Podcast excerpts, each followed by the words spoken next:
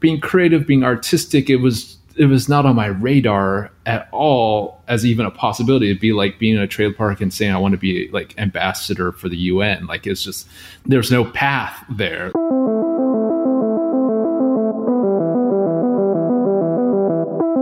Most of us have two lives the life we live and the unlived life within us. We all have our own road to walk. Nothing's perfect, and there's going to be a price for everything. There are no rules. Welcome to The Resistance, featuring meaningful conversations. I think I'm grieving the death of part of me. It's me. not about being the star and being seen. It's about being that explore that very space between who we are and who we say we want to be. I'm your host, Matt Connor. Welcome to the Resistance. My name is Matt Connor, and I have company here in the oh my booth. goodness, man! It's been so long. I feel like So the long. Rona has kept us apart for so long. I was trying to hide you from our listeners for a long time, Yeah, but alas, I cannot anymore. Jake Kirkpatrick is here, audio engineer, one of my closest friends. How are you today, Jake? I'm doing really good, man. I'm excited because this is the first time we've done this together for a while. Not because I haven't wanted to, but because man, life is just uh, is just like playing hopscotch to get anything done with everything. So yeah, I'm glad we were able to come together and kind of start doing this again together. Even though you were very brilliant on your No, ice, I'm happy your to have you isolated here. intros on like your your solos. yeah, no, I'm I'm I'm here. I'm I'm ready for the band gig. Today, I I I love this episode. I I actually tracked down Tony Tost for a long time. I just respect him so much. Um, if you've ever seen shows like Longmire or Damnation or The Terror, which was on AMC, uh, then you've seen Tony's work. He's just a, a tremendous dramatic TV screenwriter. Um, he's actually a poet, comes from the academic world. He wrote a book about Johnny Cash. I mean, he's kind of just a, an incredible writer all around.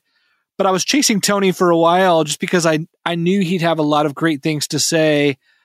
What I didn't realize was just how many great thoughts and and and even questions he'd throw back at me in our conversation. But Jay, just curious, kind of what you took away from this conversation, what people can look forward to here. Oh man, I took so much. Interestingly enough, uh, you know, I, I I was fascinated by you actually for part of the interview because the first part of the interview, he's he's trying to relate to the question, and I think I realized this is why Matt is the interviewer and not me because of the way that you just kind of you you ha- handled it, and everyone will see what what uh, what I mean by that when they listen to it. But I mean, for the most part, uh, man, it, I felt like it was like a toolkit he was giving me personally. Um, listening to him, the things that popped to mind of like, he seems Tony Tost like seems like this blue collar creative. I don't know how else to kind of describe it, like a Yeah. Mike Rowe kind of mentality of like, you know, late in life.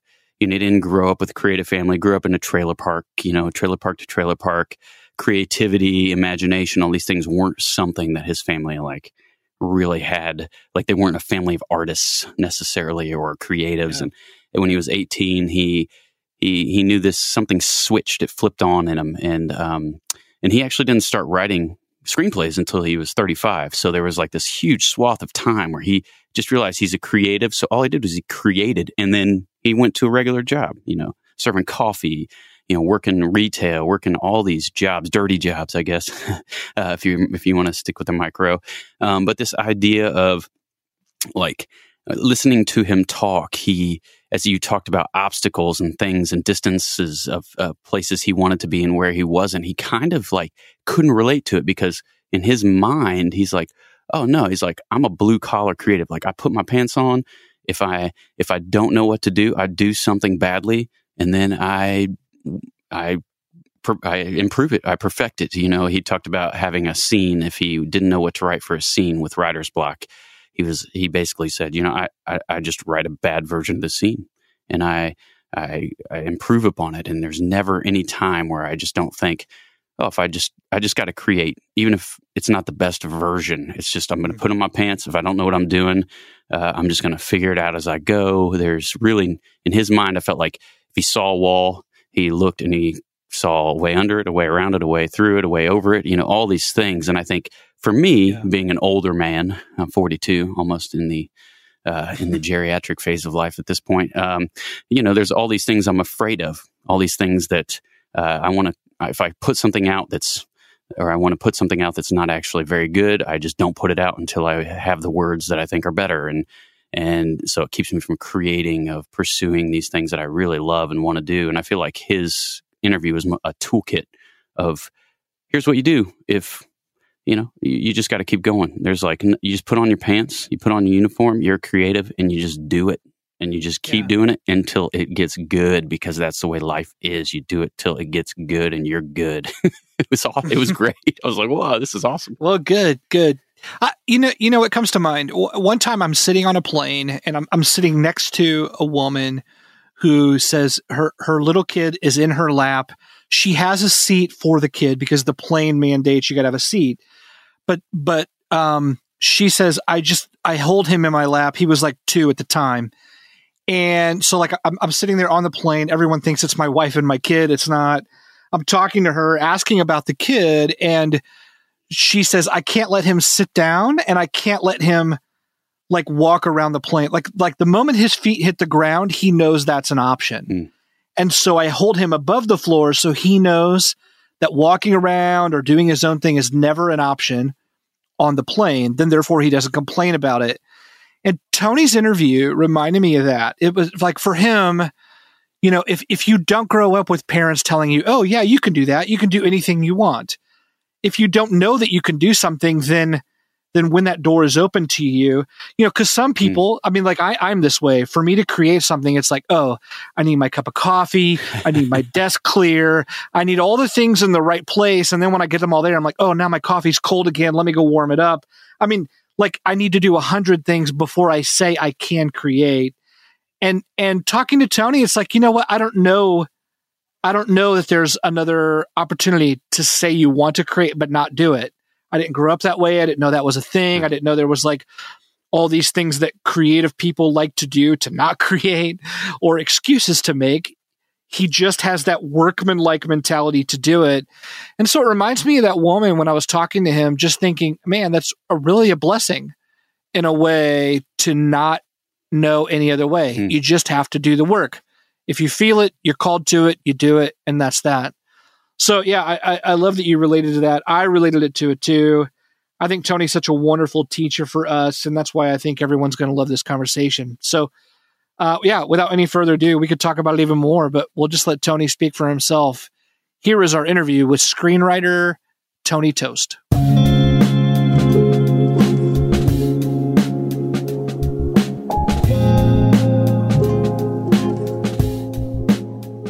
Tony, I, I, I guess I could say you're a screenwriter, a poet. You've actually like worked in academia before. Now you're like working in TV and film. How do you normally introduce yourself? Oh, I guess I usually just say writer, but I guess yeah, TV writer, screenwriter. I've I've kind of uh, lost the uh, the poetry academia mojo, so I, I'm kind of of the school that you're only what you practice, what you actually do. So I'm no longer a practicing poet or academic, but I am yeah working in TV and screenwriting right now. I like that as a differentiator. That also sounds like odd in Hollywood where everyone identifies themselves or, or where many people identify like in entertainment. You know, I identify as a writer, but I'm a waiter or I'm a, like like it's one of those Well, yeah, no, and uh, well, I mean, as long as you keep, if you're actually writing, then uh, then uh, then you know, I think it's all it's all good. That's that's all good. Like it's like I, if the conversation ever gets there, I kind of refer myself as a former intellectual. I, I don't I don't practice.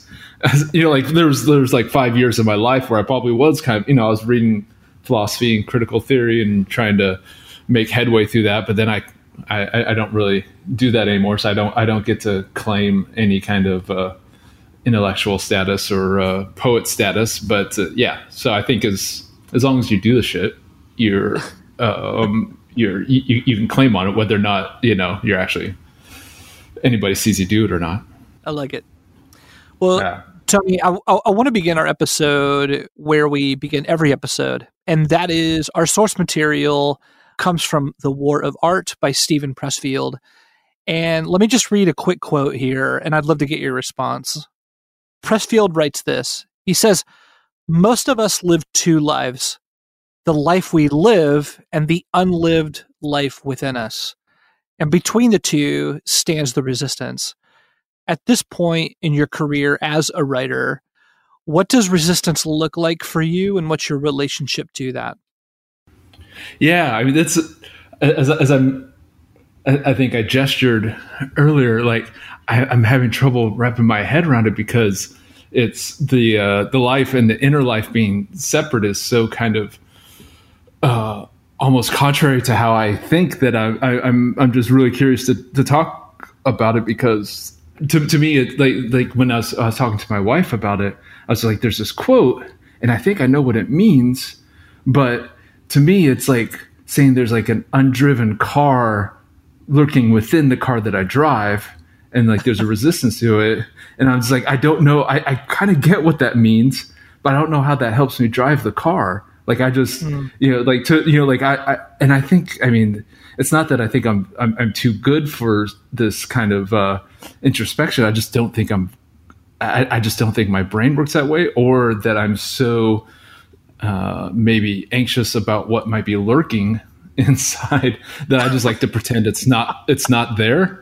And so I just, you know, I almost categorically say like that doesn't track for me. So like I don't know. I don't know what, what, what it is. Like like to me it's and this is gonna go weird spots, so I, I apologize ahead of time. But you know, like I okay, so back when I was an intellectual and read books, um, and you know, like I was always drawn towards process uh, philosophy from from from the ancients and Greeks with Heraclitus all the way up to people like Alfred North Whitehead and and and I I would access it from these different po- uh, points of entry from poetry and stuff from people like Charles Olson, and and to me it's like you know the the world is not full of eternal forms. It's not full of necessarily even objects, but it's full of actions. And and so for me, like my myself only exists in how it's like my operational perspective through which acts are performed.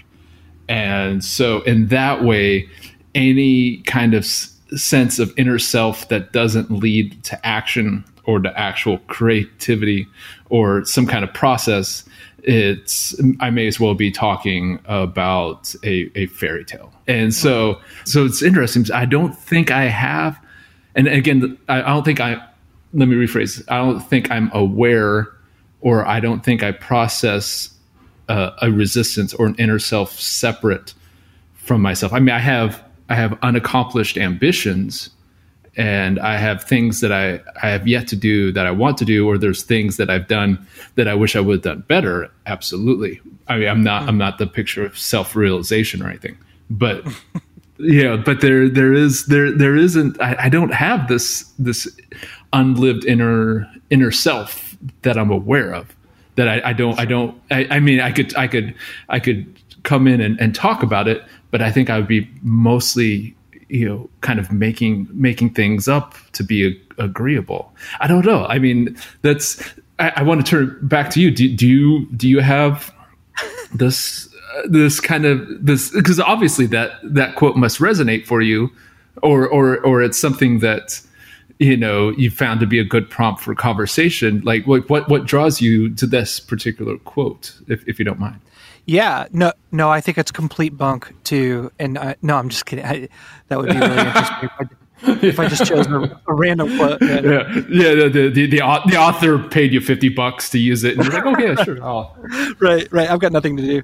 No, what, what I love too is that initially your quote starts out with, um, oh, great. My, my guest on the podcast today does not believe in the premise of the podcast. This, this will be really wonderful. Like, this sounds like a wonderful, uh, wonderful way forward. But I, but I do understand what you're saying. I guess I have several thoughts. And, yeah. and, let me let me bounce back to what you were saying to maybe give you yeah. the answer to your own question, which yeah. is which is what I understand you to say is different than you know like like I grew up in very religious circles and so there's a sense there where there's a different there's a there's like an ability to remove yourself from what you believe like a person can say mm. I believe in whatever in God or I believe oh yeah we should be good about the climate change and not do anything about it. Like there's this Western Ah, gotcha. sort of ability to, to remove ourselves from what we believe. And I think maybe that in some way is what you were saying. No, that should be more holistic than that. If you don't do what you say you believe, then there's nothing you really don't believe it. And I think culturally, you know, we're raised to say, I believe this, or, you know, we can say, oh, I love that. Like we love everything. But but there's no like real movement of love toward that thing. We just Mhm, mhm, mhm. we're allowed to say things that are not true, and and allow, that's allowed to be called truth as long as we say it. So maybe in some way, on a greater level or more academic level or whatever you want to say, maybe that's what you mean. But for me, what you also said, you said, "Look, I'm not the image of self-realization here. I have I have things I haven't done that I would like to do." And to me, the quote from Pressfield and the whole book on the War of Art is really about that. It's it's sort of a very practical, grounded.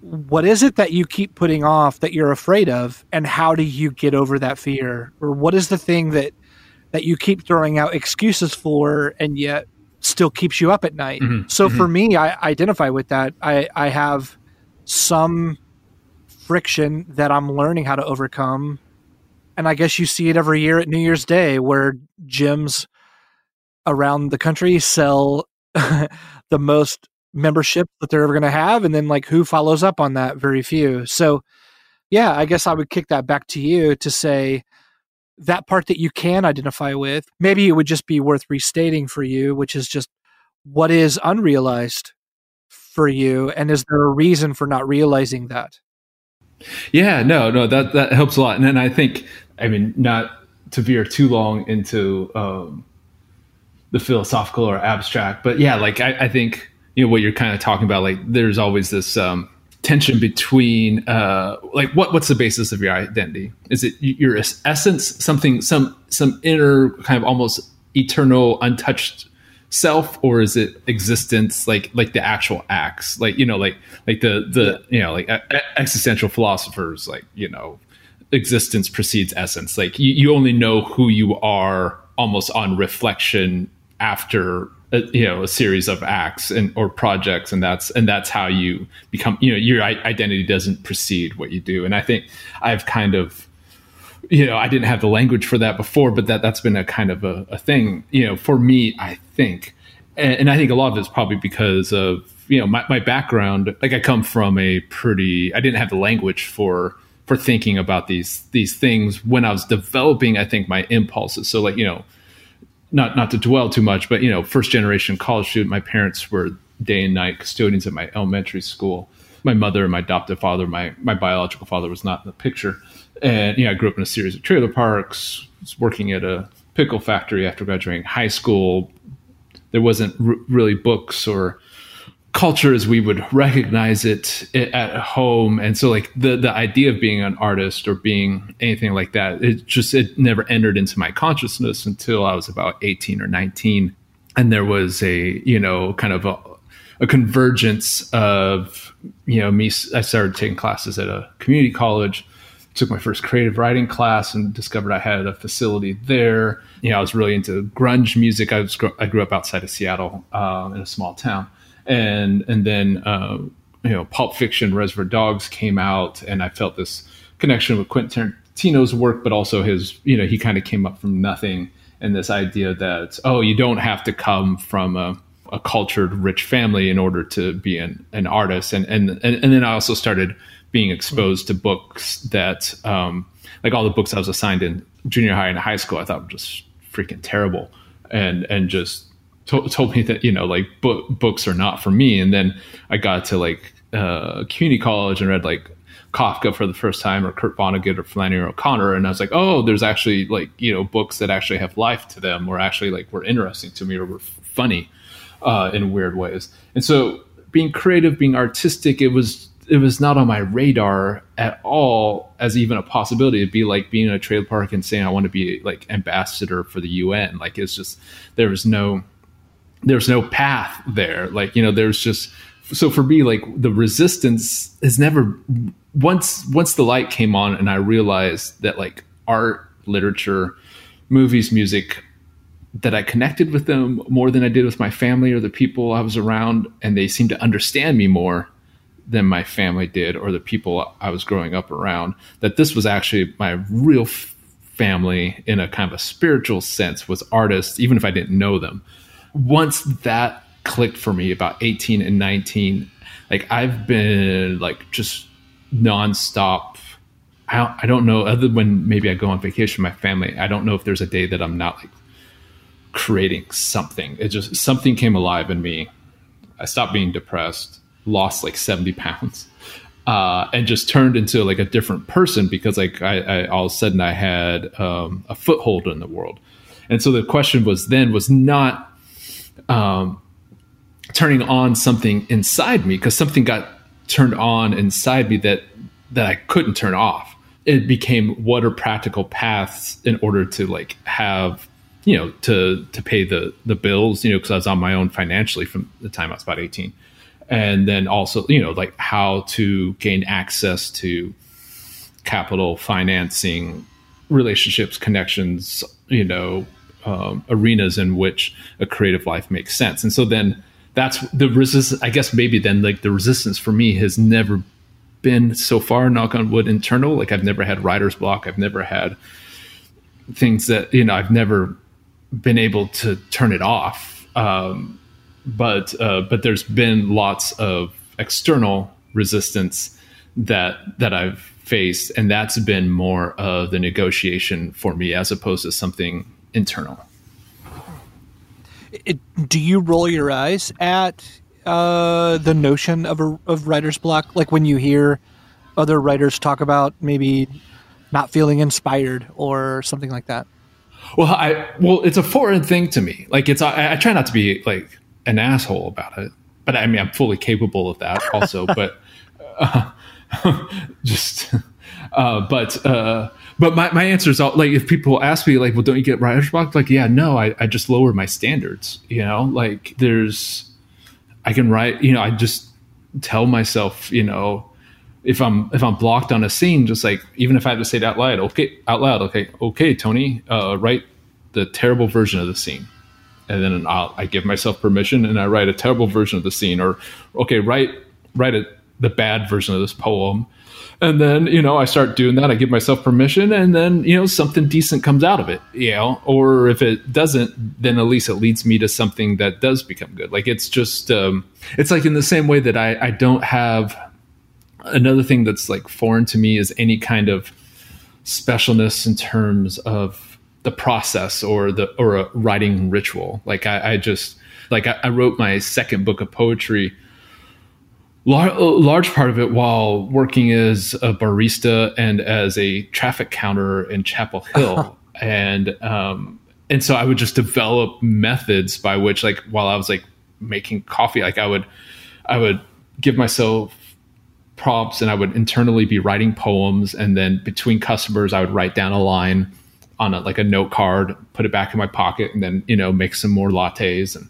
and do crap like that. And, and so I would set myself up, or I would I would put little notebooks in different places, like in my car, at home, and stuff. And so, you know, anytime I took a dump, I had to write a line. You know, not all those lines made it into the book, but some did. You know, and um, and so like so it's just uh, there's there's to me like there's ways in which to you know like it's almost like a, a technical problem more to me than a in, internal problem. It's like how do you create conditions uh, in which to to be able to you know overcome whatever things you have. Um, to to me, like I almost try to have a philosophy and and create conditions in which writer's block or uh, disruption of ritual doesn't even come into the picture. And I think you know I did that in the world of poetry because you know in all you know I started working like fast food when I was like 15 had a bunch of different jobs. You know, I mentioned a pickle factory, worked cleaning condos, worked um, at a drugstore, worked as a nightman at a hotel, and almost on almost all of those, once the faucet turned on to me, 18 or 19, I would find ways to write while on the job while still you know doing the job and so that actually practice in the world of poetry worked well for me because like when i carried over to becoming a tv writer you always have to be working on scripts. You, you don't have time to have writer's block when you're working on tv because like you have to get pages out for the you know for the next day for filming or else the whole multi-million dollar thing sets down and uh, shuts down. And so you don't it's just not possible. So you have to be writing in the uh, location scouting van or on set between setups or you know like all, all, all these different things. And so in a lot of ways in in the world of tv the tv almost sets up a um, the, the production schedule when you're actually on a show almost makes it uh, impossible to uh, to have writer's block because it's just simply not much of an option unless you're like you know recognized genius like David Milch or Aaron Sorkin and you know and the whole production is built around your personality. I'm not I'm not one of those types. I'm a, I'm I'm uh, I, I see myself more as an artisan worker type than like the um, you know the maestro in the middle of the orchestra. Do you think that part of the mindset that you're talking about it stems from your background? Like you said, I didn't even have an imagination to be an artist because that wasn't, you know, a, around or, or a, a familiar. Do you do you think that one informs the other? Yeah, I think so. I think so. I think I have a very much just um, put on, you know, your little work uniform and go to work and and do your job and and it's a vocation. I mean, it's a passion too, and it's an obsession but yeah, so yeah, I, th- I think you know, and also I was a terrible athlete, and uh, not terrible. I was a mediocre athlete growing up. I played lots of sports, and I think it's that that same kind of mindset. Like there's no there, like you're not going to improve your jump shot by through introspection or self examination. You're going to do it by going out and doing it and missing a bunch of shots and screwing up and working on your form. Get feedback, figure out what you need to do better you know don't be completely ignorant you know so i think I, I, kind of my my personality my character my how i saw myself and how i saw like i guess the term operational perspective how i saw that i solved problems was just just that is that I, I, I didn't think about them i just jumped in and tried to fix things like and, and that that has its strengths and weaknesses, but it's been it's it, but it's kind of held me in pretty good stead, and I, and I do think it came from you know my, my first my first real sense of self. I think was I you know my capacity for work at a young age. You know, like you know just even from like you know like I, I grew up, I had lots of tasks tasks around the house but also for my grandparents, you know, chopping wood, mowing their lawn, and then my great aunt and my great grandma, uh, they they all lived on the same block in this like abandoned mining town, and so I was I was I was like the the one available free um, free la- laborer for this collective, this family collective. and then, it, and then, you know, and then we moved to a, uh, a trailer park and I, I, was doing, you know, I was the, uh, the maintenance worker and doing garbage and, and doing landscaping, you know, at like 14, 15. Mm-hmm. And then I started working, you know, at uh, Burger King at 15 and a half when it was legal. And uh, my capacity for just doing work and being a good worker was something I took pride in and that gave me a sense of identity and, and gave me positive feedback and it, and it gave me a sense of purpose. And I think that that became my primary lens. But then it just happened to shift from gradually from, you know, kind of manual work to creative work. But I don't think there was too much of a, um, uh, you know, it's more of a, it's not a huge qualitative change from one to the other in terms of just how I thought about the task before me. Take me to, you know, we haven't gotten in the weeds at all, but you dive into television. There's Longmire, then Damnation, then The Terror. Were there points in between or before, or even now? What do you do in moments when it's just rejection and there's nothing active? Is the drive just still there at, at the same levels? Yeah, I, I guess I wonder sort of the the rain or or sun sort of approach. Yeah, yeah. Well, I mean, I think there's there's two ways. I mean, there's we can have a, a conversation about like you know why it took me, you know, like I wanted to become a writer director when I was like 18, 19, when, you know, Pulp Fiction came out and when, you know, um, um, Spike Lee's like Clockers and, and stuff came out, like that's what I wanted to do. And I didn't actually pursue screenwriting until I was 35, you know, so it's not, you know, it's not like I, I recognize a passion and I jumped right in. It, it, I, I took a roundabout path. But now, like, yeah, like, so, you know, my life is as a, my working life as a TV writer, screenwriter, aspiring writer, director is full of, yeah, failures and disappointments. I go up for jobs and I don't get them. You know, I, I spend a year, year and a half developing a TV show and pitch it around town. And I'm lucky, like, two out of the, 13 places that I pitched to wanted to buy it. You know, I mean, that's like, you know, that's batting under 200, but it, that's actually a pretty good outcome. And hopefully we're closing a deal to make, make that show. But there, you know, like I've, I've spent months developing a pitch for a feature project and, and, and going through different levels, it, you know, competing against one or two other writers. And then at the last stage, um, saying, nope, sorry, you know, we're going with this other person. And so then, you know, months of work is just, you just kind of got to toss out. My, uh, my reaction to this, to these rejections, it's always, well, like I have a pretty healthy self esteem. So my first reaction is like, oh, that was dumb of them. They don't know what they're missing. um,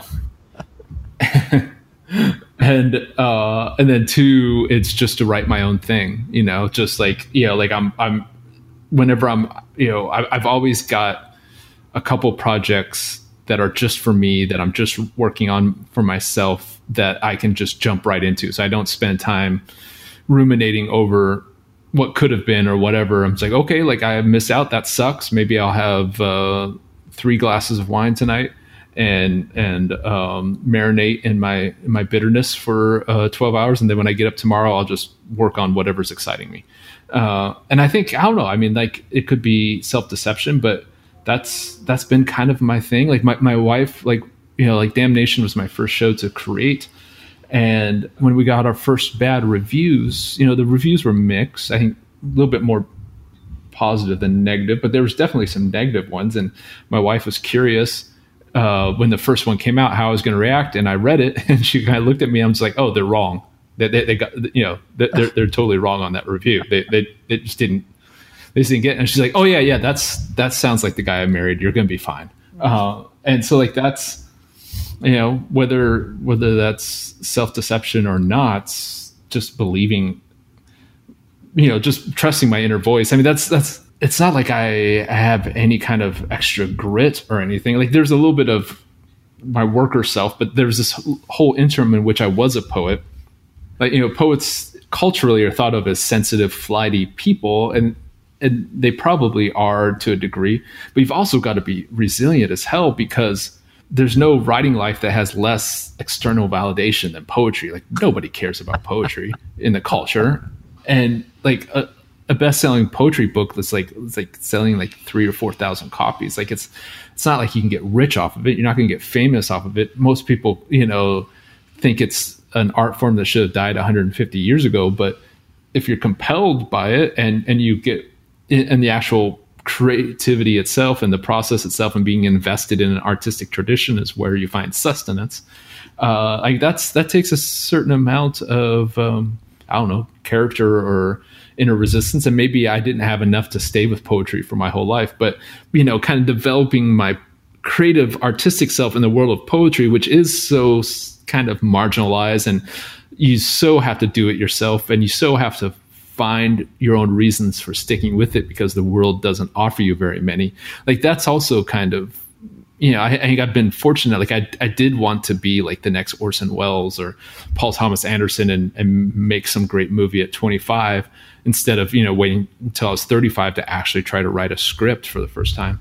But I think in a lot of ways I've been lucky that my kind of TV screenwriting career got you know a relatively later start because that that interim of just being a worker and then being a poet and then being academic i think forced me to build up some inner resources where now like like i'm just playing with house money now like you know like i you know my biggest mm-hmm. failure in the tv or screenwriting world is uh, more appealing to me on many levels than any bigger successes i had as a fast food worker or as a poet or as an academic. And so like if that if that's the uh, co- you know if that that's the dues I have to pay or if that's the cost of admission to play this game, like I'll I'll take these failures like every year, you know. And so like there's there's a little bit of, of that. Like I'm still kind of stunned that I kind of parachuted into this world and you know, I, I think I'm lucky that I, I don't know how, I don't think I would have had the kind of psychological or emotional resilience to pursue this line of work in my 20s. I think I was much too erratic, I was too self destructive, and I was too impractical. And so I think coming to it a little late has kind of helped me overcome some of my own weaknesses that would have otherwise torpedoed the ship right away in my hmm. 20s. Is there an identifiable creative struggle for you right now? Because it sounds like you say, Yep, I have no problem with internal drive. Nope, I've got thick skin. Nope, I've got plenty of belief. No, fear is really not a thing. So I guess I wonder, like, it, like, is there kind of something there, or do you say, I just feel like I'm really healthy and, and in, in stride? Well, I mean, like to say that I'm really healthy in strides, you know, would sound kind of delusional, but I'm not but, trying to set you up to sound like but all. No, no, but but I mean, it's a good it's a good thing because I, mean, I, I, I don't want to be falsely modest about stuff. Like there, so like so. Let's say, um, know, I've wanted to since I was a teenager be a writer director making films. I have not yet made a film. So I mean, I can't go around strutting around say like, look at me, you know, total uh, artistic fulfillment when I haven't done the main thing I want to do. Uh, so I'm, you know, I'm 45 years old now, and uh, but I am in the process of you know. Uh, um, hopefully, if the financing turns out, I, I'll be able to actually make a film that I wrote next year. I've got the cast together, got my producer. Uh, I'm you know do, doing lots of prep. So, you know, if things turn out, which I'm not in total control of, perhaps next year I actually get to make a film. It took, you know, I think my, for me, there's been an impulse towards creativity from the get go.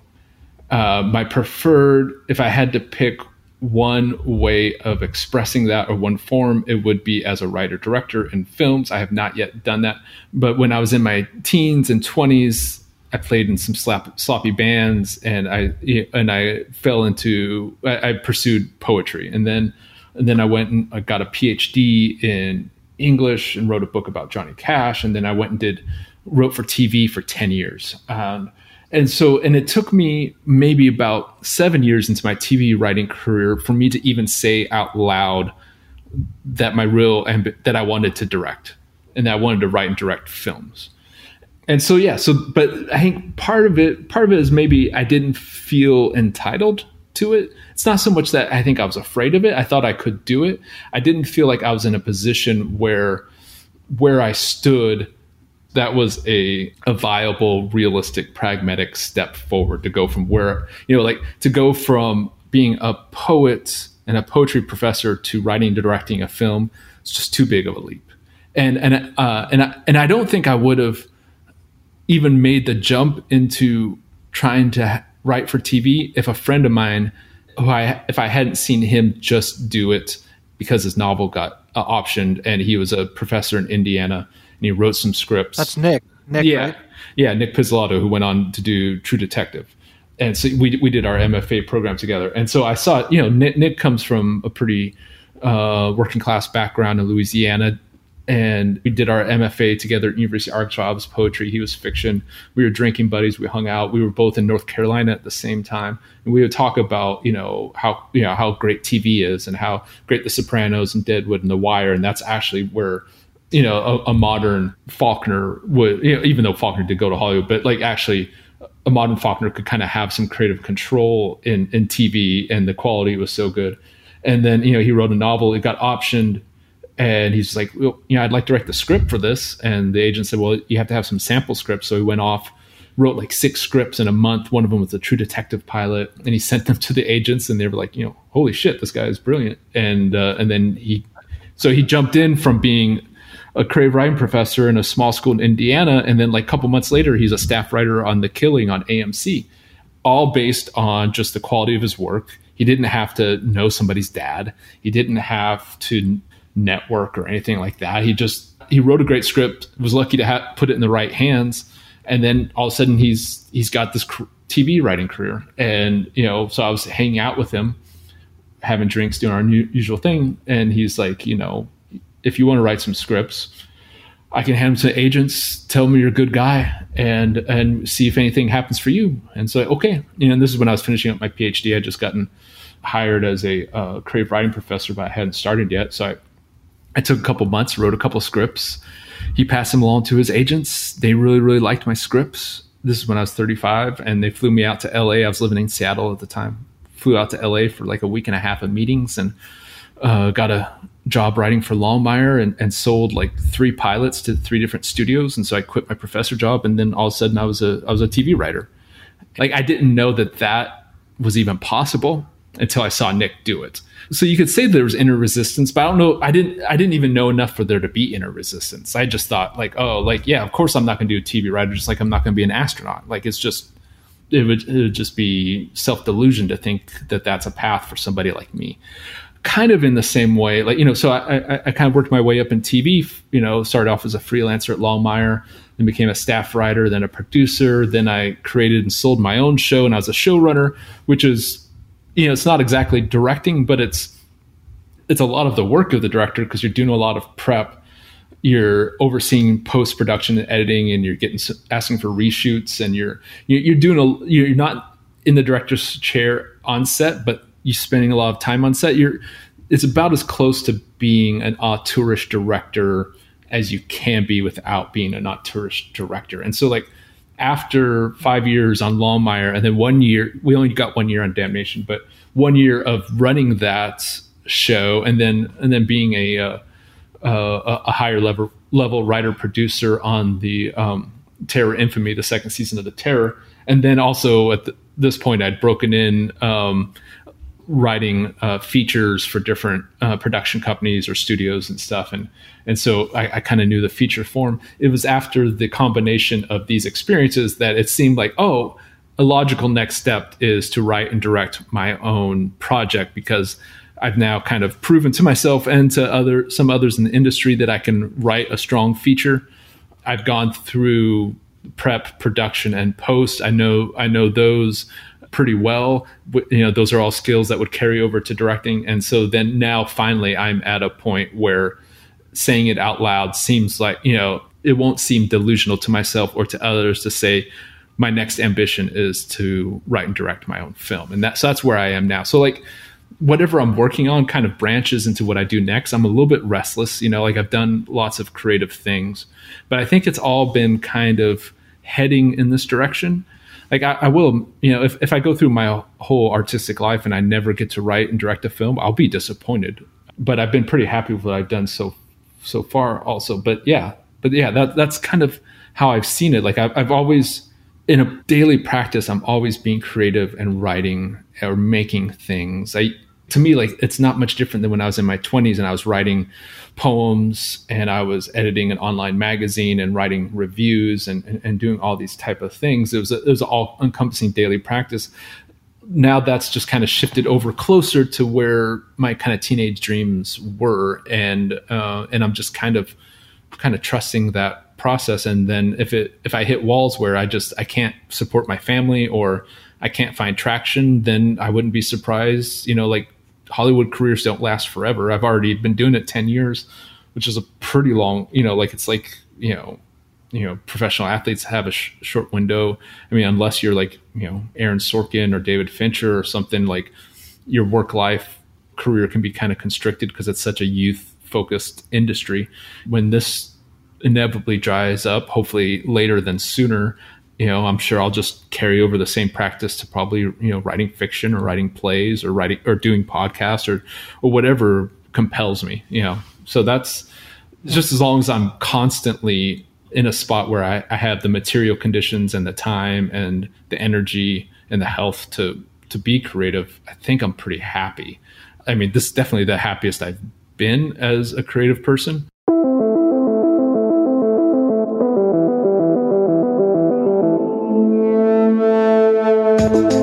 Listening to The Resistance. If you've enjoyed this episode, please rate us on iTunes and subscribe on your favorite podcast app.